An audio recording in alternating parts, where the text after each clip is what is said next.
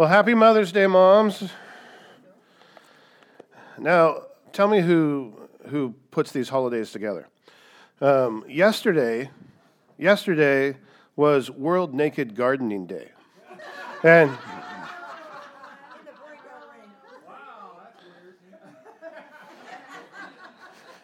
today's Mother's Day. I'm not sure how the two.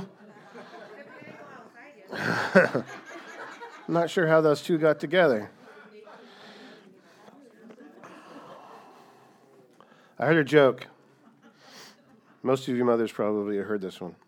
One day, a little girl's sitting and watching her mother do the dishes, and uh, suddenly notices that her mom has some gray hair, and mixed in with her brunette, you know, hair. And she looks at her mom and she says, "Mom, why why are your hairs white? Why are your hairs turning gray?" And her mom, of course, says, "Well." every time you do something wrong, right? Every time you make me cry or you or make me unhappy, one of my hairs turns white. So the little girl thought about that for a couple minutes, and then she said, Mom, why are all of Grandma's hairs white?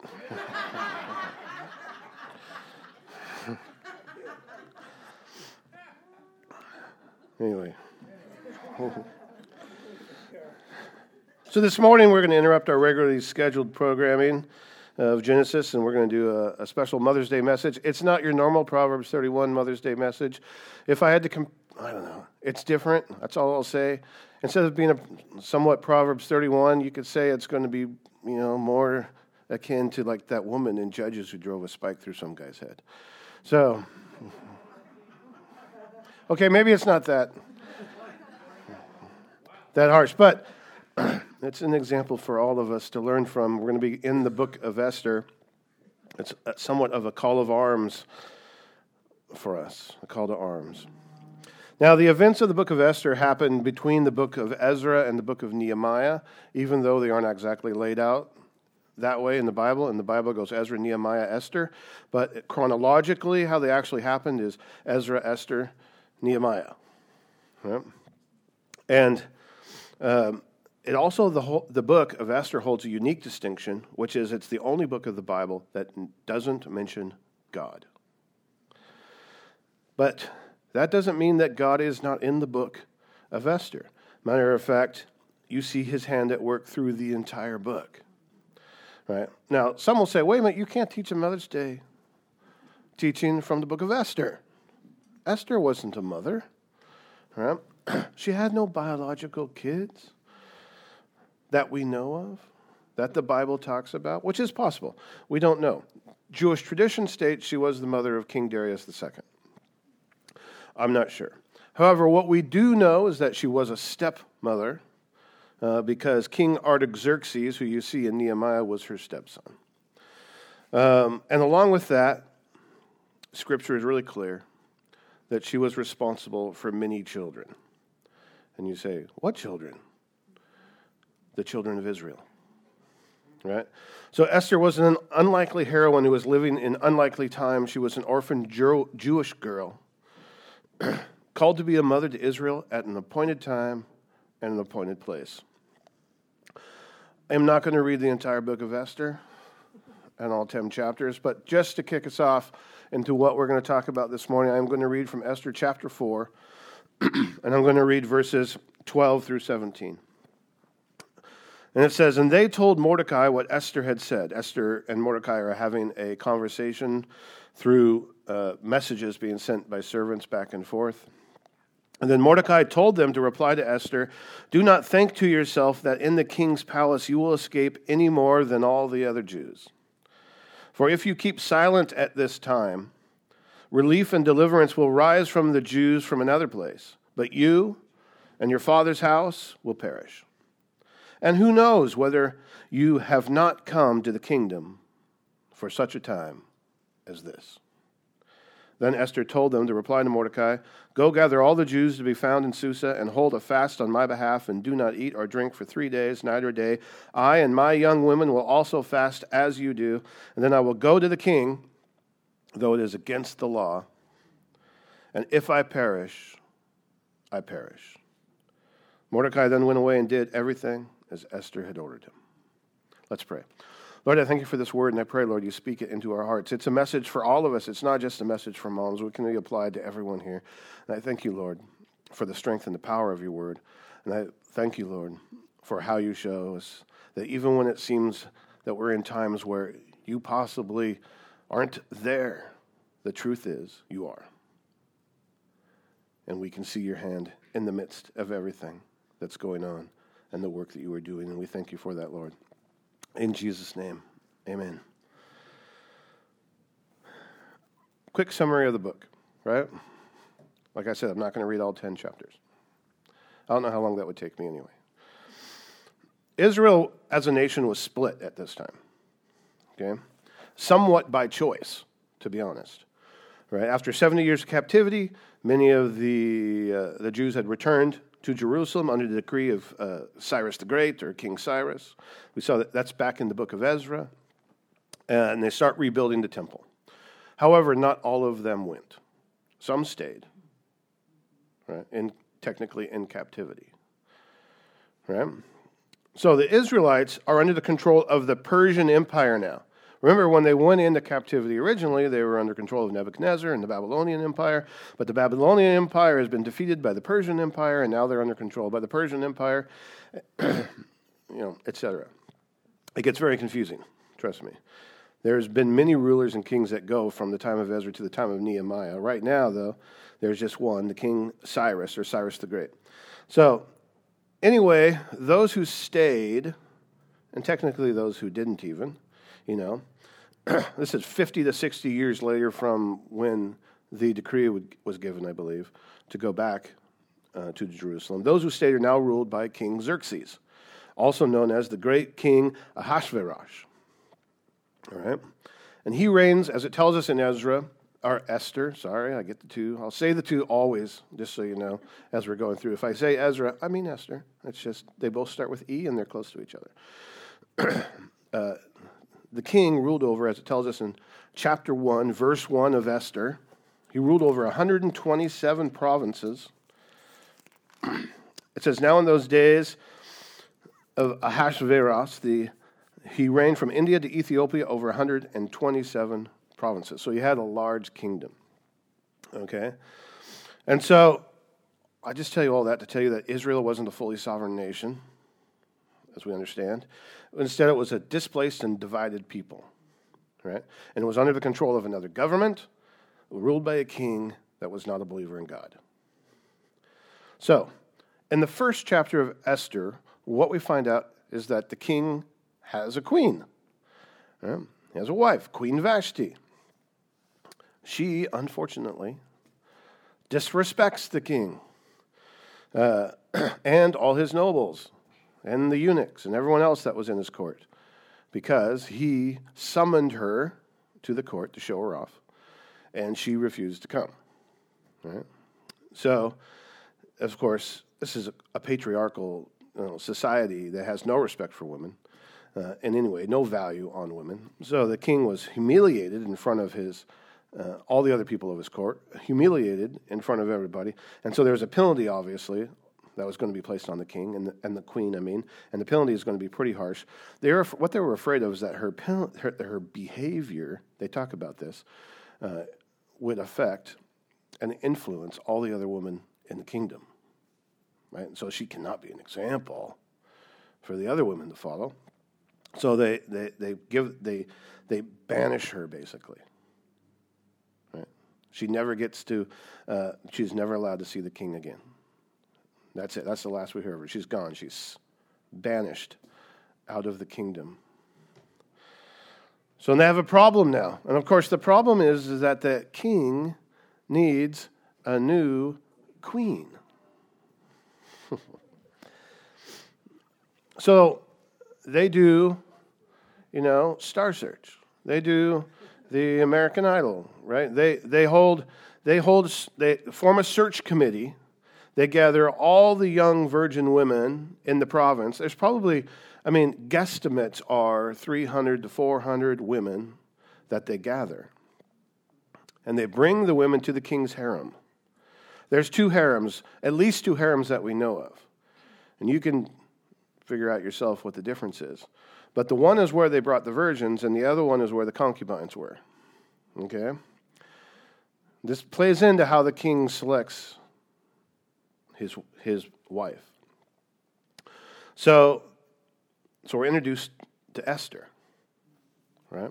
Now, Esther's a Benjamite, which means she's from the tribe of Benjamin. She's a Jew. Yet her name is Esther. At least they call her Esther, right? In the book, for the most part. That's not her real name, that's not her Hebrew name.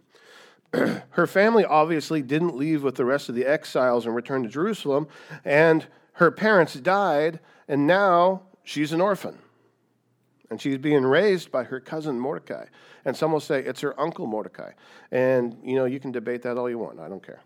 Uh, you know, it's, I think it's cousin because it refers to her father being uh, Mordecai's uncle. So therefore, they're cousins. Anyway, he's much older than she is. But he adopts her like his daughter, and he raises her. Right? It tells us that in chapter 2, verse 7. It says, He was bringing up Hadassah. Now, that's Esther's Jewish name right? That is Esther, right? The daughter of his uncle, for she had neither father nor mother. The young woman had a beautiful figure and was lovely to look at. And when her father and mother died, Mordecai took her as his own daughter. So Esther is her Persian name, Hadassah is her Hebrew name. Now this kind of plays into the story because the Esther comes from the name from the word Ishtar. It's you know Persian, uh, it was given to her probably in captivity. She was born in captivity. So it was probably given to her to hide the fact that she was a Jew. Okay? They, they weren't forthright with some of those things. Now they say maybe it was given to her when she was brought to the king's harem. They gave her the, her Babylonian name then. I don't know. But Esther is her Persian name. Esther means star. Right? Her Hebrew name, Hadassah, means myrtle, as in myrtle tree, which was a fragrant ornamental evergreen shrub. And interestingly, in Isaiah, the myrtle tree is a symbol of recovery and establishment of God's promises. Oh, that lines up with the story, doesn't it? Anyway, so they had to go through a year of beautifying, right? They had to I don't know everything that was involved in this year of beautifying that they had to go through before they could even see the king. I immediately thought to that movie. What's that movie where that girl's going to become uh, queen and the mom, Julie Andrews or whatever, has to put her through all the training so she can figure out how to carry her utensils correctly and wear her crown correctly and walk. Yeah, and yeah, exactly. That's kind of what I was thinking. Oh, they had to train her, right? They had to train her to become a queen. That's not just what they did. There was six months of oil and myrrh, and then there was six months of spices and ointments. So they didn't just train her they beautified her, right? I mean, they, they put her through six months of all these, it's like being in a spa for a year. Right? So, so they put her in the spa treatment for a year. And then, uh, and again, remember, she's in competitions with hundreds of other women. I hate to use the word competition. Uh, with hundreds, they didn't really have a choice much in the matter. Uh, she was in competition with hundreds of other women, and one by one, this is how that went. The king would call them in to spend a night with him, one woman at a time. And then if the king, you know, was found the woman tantalizing or whatever, got to find the right word. you know, she would become queen. If not, he sent her off to the second harem, which was the harem for the concubines. Okay? So, it's her turn right? And it tells us in chapter 2, verse 15 of Esther that she was, that she was winning the favor of all who saw her. I mean, coming up to this point, everyone was just bowled over by Esther. And now it's her turn to take her to the king. And it says in uh, verse 17 of chapter 2 that the king loved Esther more than all the women, and she won grace and favor in his sight more than all the other virgins and that he set the royal crown on her head and made her queen instead of Vashti. Right? So now you have Queen Esther. I mean, the, the, I know they've made movies on this, but this is it reads like a like a script. But the story, of course, doesn't end there, right? It doesn't stop there. It's just not, whoo, she's queen, great. No, right? Now we, now we get to meet the bad guy, right? So now we get to meet Haman the Agagite in chapter 3 of Esther. And he's a, a shallow, prideful man. He has access to power. He's like the he eventually you know he he gets to be the second hand man to the king basically, uh, which is a dangerous thing for any nation or, or for any people when you have a powerful man who's prideful and shallow with access to power.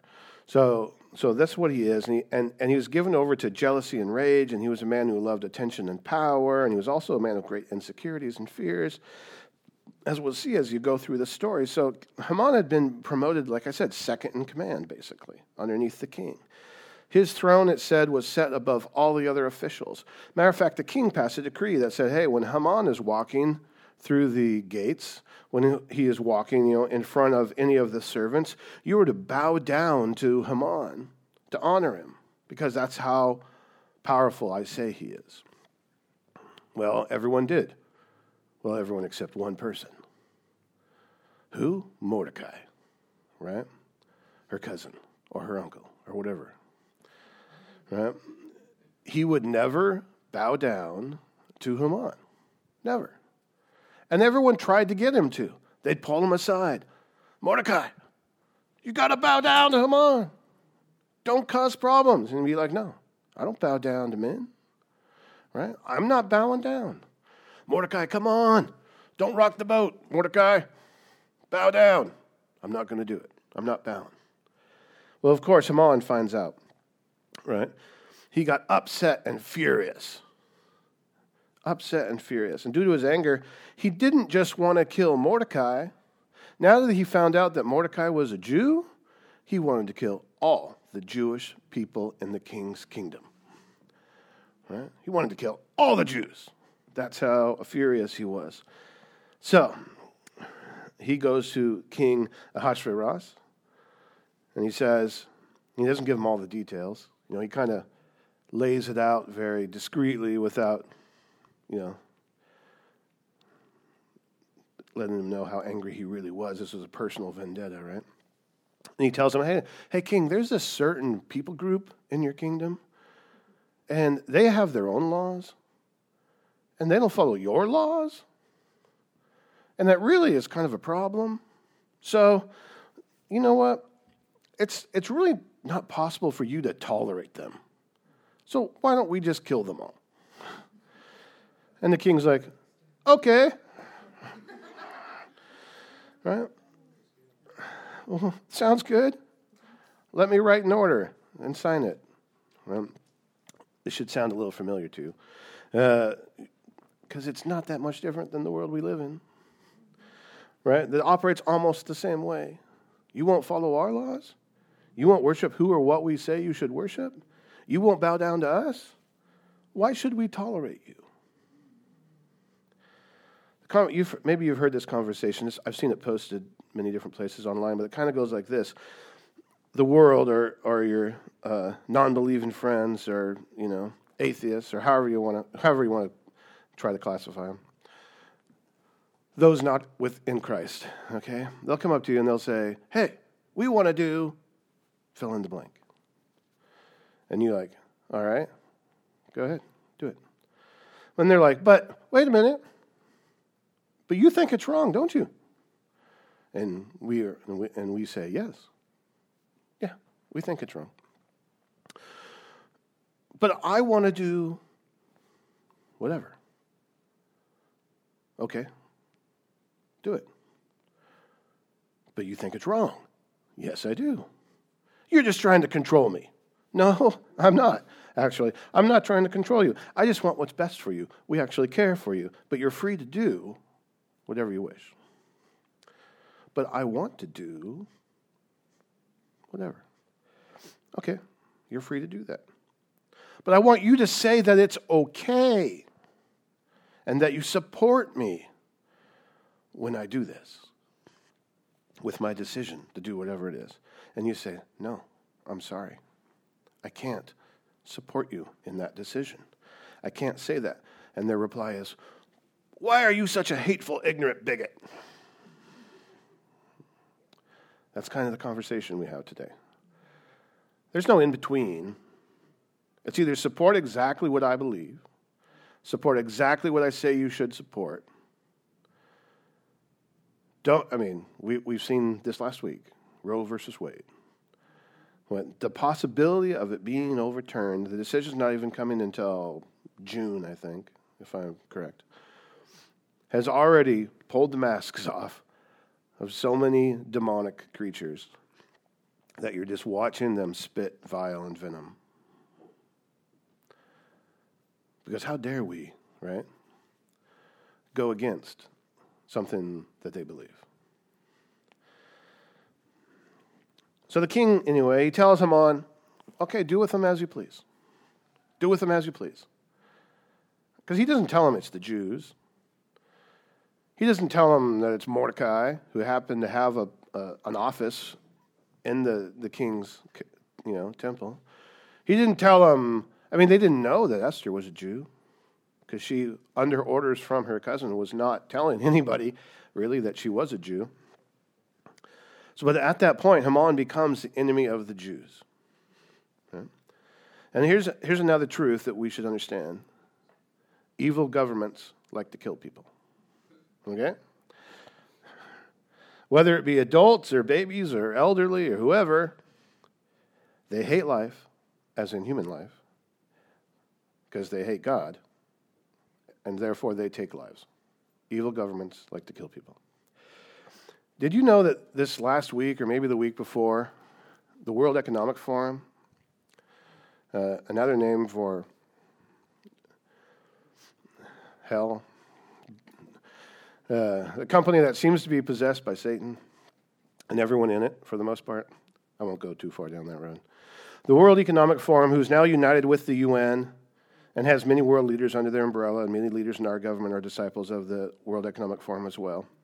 This is the group that's trying to usher in the Great Reset and the, and the, you know, the coming one world government, the new world order, et cetera, that you hear everyone talking about. Uh, one of their members just said recently old people live too long, and it is a risk for the global community. Despite the fact that the people saying this are old people too, we won't get into that. They don't want their rules to apply to them, it should only apply to you. Anyway, so they released this statement or this video. I tried to find it. I, I, found a lot of people talking about it, but I didn't find the actual statement. But it said that for the children, I mean, you, you need to do this for the children, elderly people. Elderly people who are no longer productive should opt for euthanasia. Yeah, isn't that nice? Right? For the children, for the greater good. You, if you're an elderly person and, you, and, and you're no longer productive, just kill yourself. If they hate God, they hate life, and they take life. So, anyway, the king and Haman release this order. The whole city is thrown into confusion when they hear it. Obviously, Mordecai hears of it because he's in the king's palace. And all the other Jews in the, in the king's kingdom hear of it. And technically, Jerusalem is in the king's kingdom, if you really want to get technical about it. There's, there's great mourning and fasting and weeping. I mean, I mean, we're talking sackcloth and ashes. Everyone is greatly upset about this order from the king concerning killing, murdering, wiping out an entire race of people, right? The Jewish nation. The queen hadn't heard the message, but the queen sees that Mordecai is very upset. I mean, he's ripped his clothes. He's, you know, like I said, sackcloth and ashes. He's sitting by the gate. He won't come see her. He's not allowed to in that condition anyway. He would have to go take a shower, put on his good clothes, etc. Um, but she sees that he's upset distressed. So she sends her people to him. Hey, ask him what's going on. They ask him, Hey, the queen wants to know what's going on. Why are you so upset? He tells them, right? They go back to the, key, the queen, they tell her, right? She, they're sending messages back and forth. And that's where we get to the verse that we read this, to start off this morning in chapter 4. So they're telling, they're passing messages back and forth, and Mordecai sends that message to Esther. He says, Do not think to yourself that in the king's palace you will escape any more than all the other Jews. In other words, the king doesn't know you're a Jew, but don't think they're not going to find out. Right? You're at harm too. You're at harm too. He says, But if you keep silent at this time, relief and deliverance will rise for the Jews from another place. Right? God will protect his people. But you and your father's house will perish. And he says, And who knows whether you have not come to the kingdom for such a time as this? She replies, she tells Mordecai, Gather all the Jews, have them fast and pray for three days, and me and my women, we're going to do the exact same thing. And then after that three days, even though it's unlawful, I'm going to go see the king, and if I perish, I perish. Right? Because you just don't go and see the king. Her visiting the king was punishable by death. If he didn't summon you, you didn't enter. Right? Esther was, Esther was risking her life. It's a contrast in the story because at the very beginning of Esther, the king summoned his queen and she wouldn't come. And now Esther is going to go see the king when she's not summoned. His new queen, right? My first queen wouldn't come when I summoned her. My second one just comes when I don't want her to. Right? Okay, it wasn't like that, but Esther was risking her life, right? And she was the queen. She was living the life, right? She didn't have to do this. The king didn't know she was a Jew at the time. She hadn't told a soul. She didn't even use a Jewish name, right? She hid her faith in that sense. She was flying under the radar, so to speak. Why make waves? But how long can you do that? Should you ever do that? The time had come for her to stand up for what she believed in. Right? The time had come for her to stand up for her people. She calls them, or they are called, her people. It doesn't say the Jews, right? It's her people is how they're referenced in the book. So it's time to come for her to stand up for her faith, to stand up for the children of Israel. And she does. She is stepping out into where God called her. She risks her life for those she loves. If that's, the modern, if that's not a mom, I don't know what is. Right? That's what mothers do regardless of whether they're looking out for their kids or someone else's kids or the kids that just wandered in off the street that have adopted them as a mom. Right? Your maternal instinct kicks in. And mother will put others' needs before herself all the time. All the time. That's a lesson for us to learn from. Now, as far as the story goes, the Lord protects Israel right? Esther and Mordecai turn the tables on Haman.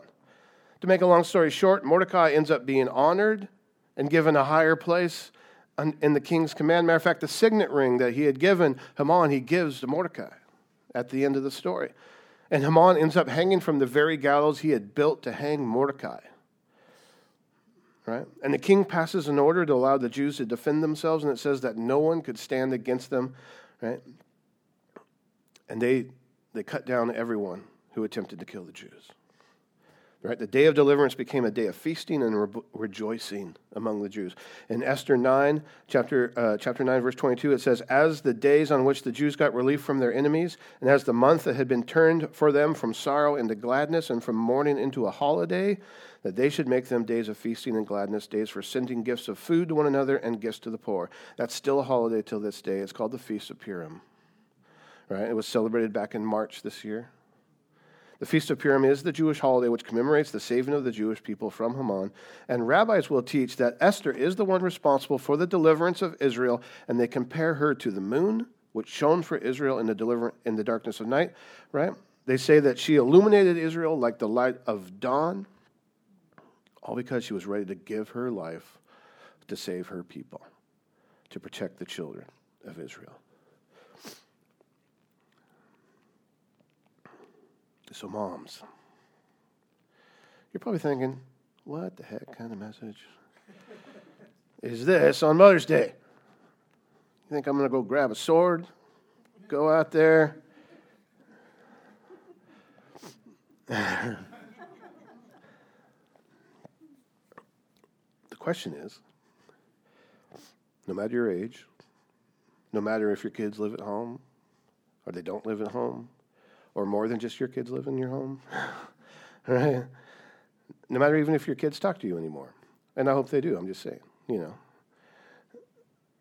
Do you believe that God can use you even now for such a time as this? See, the Lord is looking for those who are fearless and are committed to the truth, that are not concerned about their reputation or their popularity, right? Those who will stand for righteousness in the name of Jesus. So, are you standing for Jesus? Right? Because standing for Jesus is taking a risk, it is antithetical, which means it goes against the grain. Right? It will never be popular.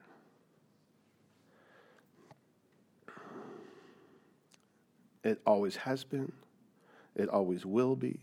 If you stand for Jesus, you're risking your life, just as Esther did. There's a quote from George Whitefield that says If you're going to walk with Jesus, then you will be opposed in our days, he says. Uh, you, will be a, you will be opposed because to become a true Christian, he says, is to become a scandal. He said that back in the mid 1700s. Even more so today. Because we live in a world departed from God. The Bible, the Word of God, which we build our lives upon, is being called a, a hate book, right? They say it's bigoted. In California, they're trying to pass legislation to ban the Bible. Right? And if you didn't know it, California is in a very demonic place right now. Right? And that's, that's only the tip of the iceberg, really. Right? That other ab- abortion law they're trying to pass about uh, abortions happening after birth uh, has to fall down on the definition of the word perinatal, which can be uh, a, a, you know, anywhere from my understanding is seven days to 20 some odd days after birth. And then there would be no prosecution and nothing like that for any of that. You could just, that's, it's horrendous. I can't even wrap my head around it. Churches are, are standing up. Mothers, one of the biggest uh, forces in California is standing up right now against the schools and the government are mothers. They're joining school boards, right? They're, they're starting blogs. They're getting, you know, they're using social media like mothers have never used social media in their entire life. And they're standing up and fighting back against the legislation, against the horrors of what's trying to be passed in places like that. Mothers. Mothers are standing up. Fathers are too. Don't, you know, fathers don't be discouraged. Uh, you know, and, and don't be lazy either. Well, the moms can handle that, right? No. Uh, it's for all of us, right? But it's true. See, we've been sent out as sheep amongst the wolves. And if we're following Jesus, I mean, if we're following Jesus, we, we, we've been sent out um, like sheep amongst the wolves. And if you don't feel like that, I mean, if you don't feel like you're a sheep surrounded by hostile and murderous wolves looking to kill you, if you don't feel that way, then you know, maybe you're not following Jesus because that's what it's like to follow Jesus. If you do feel that way, be encouraged. Be encouraged by the fact that people are looking to kill you. Be encouraged by the fact that the wolves are looking to devour you. Be encouraged by the fact that Satan wants to steal, kill, and destroy. He wants to ruin your life. He wants to ruin your family. Be encouraged. Because the hope, the hope that we have is in Christ, and Christ is our great shepherd. Right?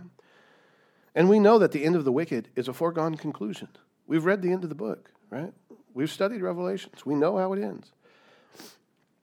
Listen, God is calling us to obedience. Now more than ever.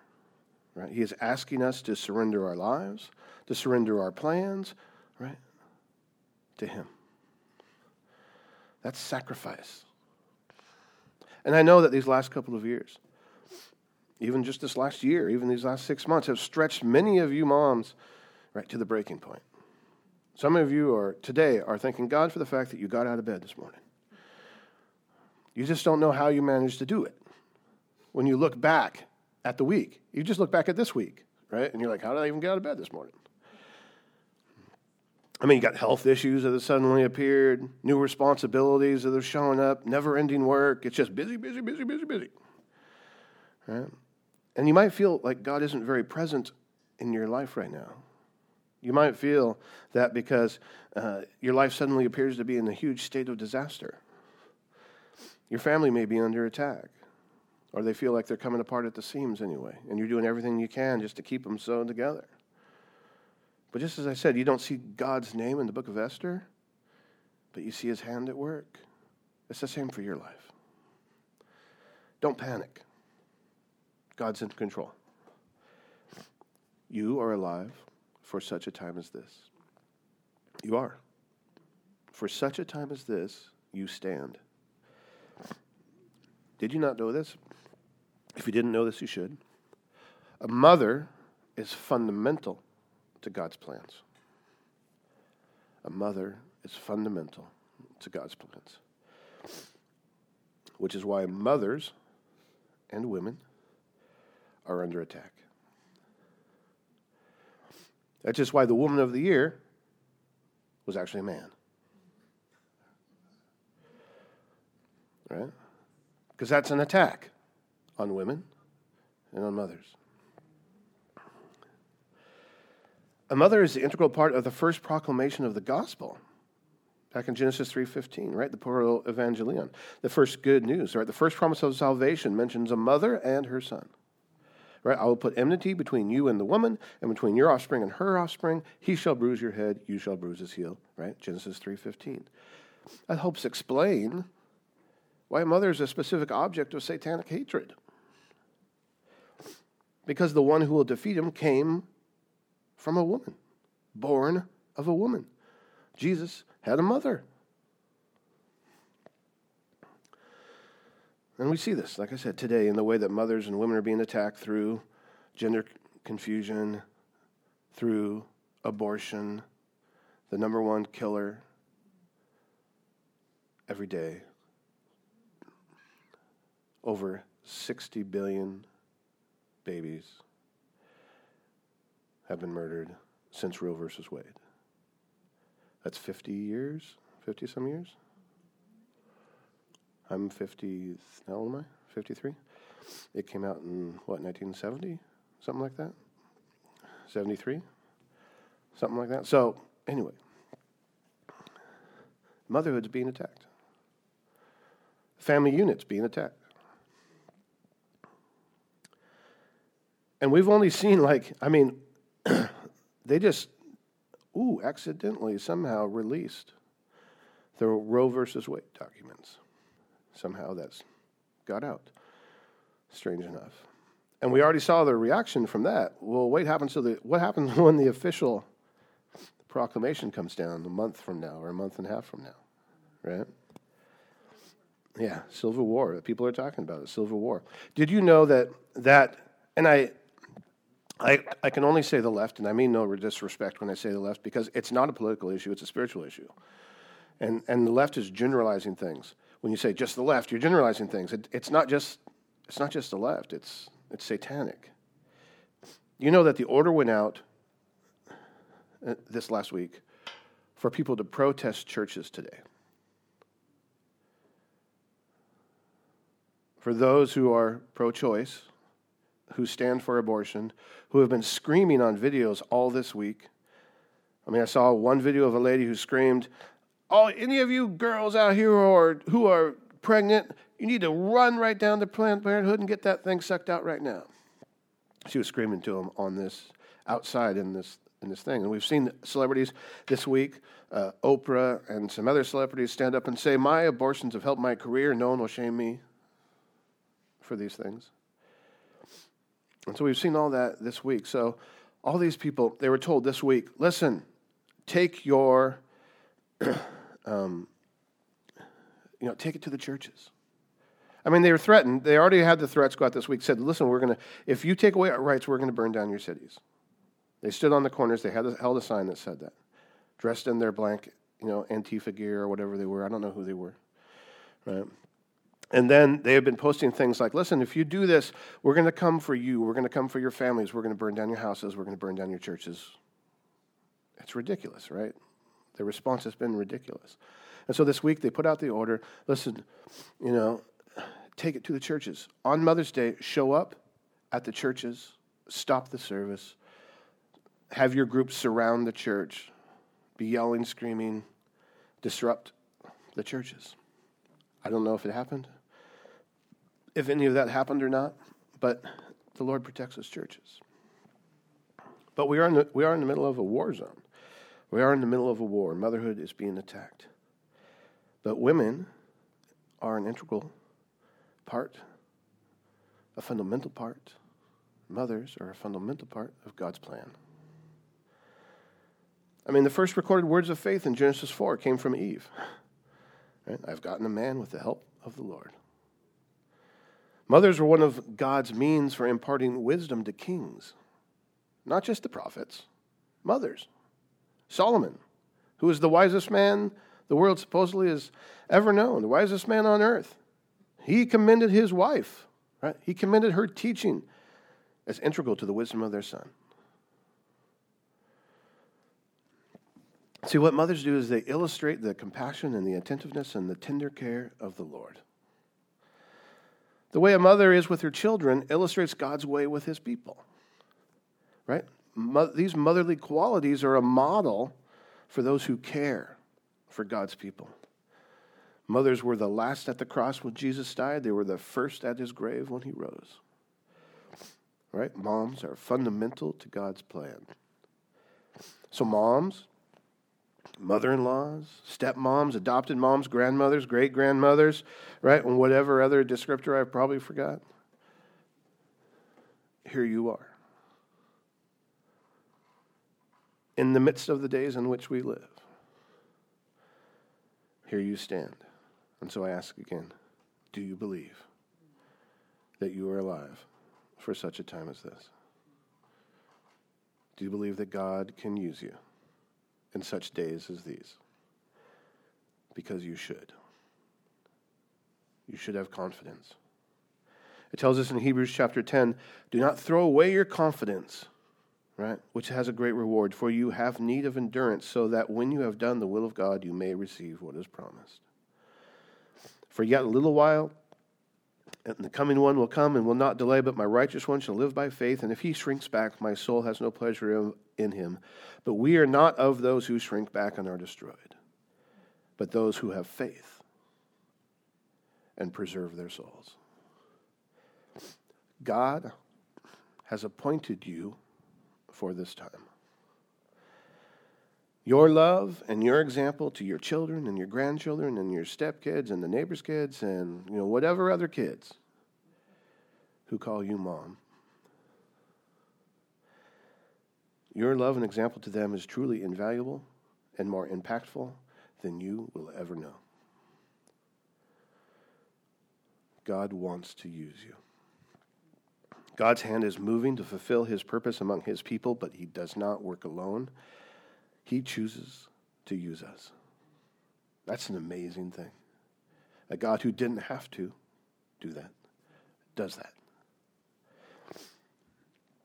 He wants to use you. He wants you to join him in the work of salvation.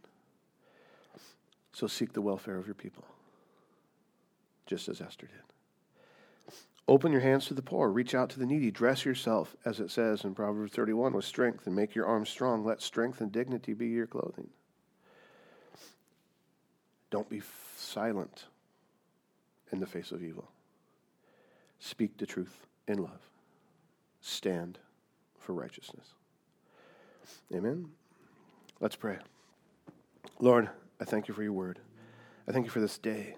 I thank you for mothers and the power and the strength that comes from them in so many different ways. There are the mothers who do, as I said earlier, you know, drive tent pegs through people's skulls. That seems harsh. But they were doing your work for your people at that time as well. Moms are protective. Moms fight for their children. Moms fight for their families. You've used moms since the beginning of creation, and you will continue to do so. And we pray, Lord, that you just continue to strengthen us. Continue to strengthen the moms, because right now the attack is coming on women and coming on moms. And now is a time for moms to stand firm and stand for righteousness. So we pray, Lord, that you strengthen mothers. Bless them, love on them, take care of them, protect them. We thank you for our mothers. We pray you bless them. We thank you in Jesus' name. Amen.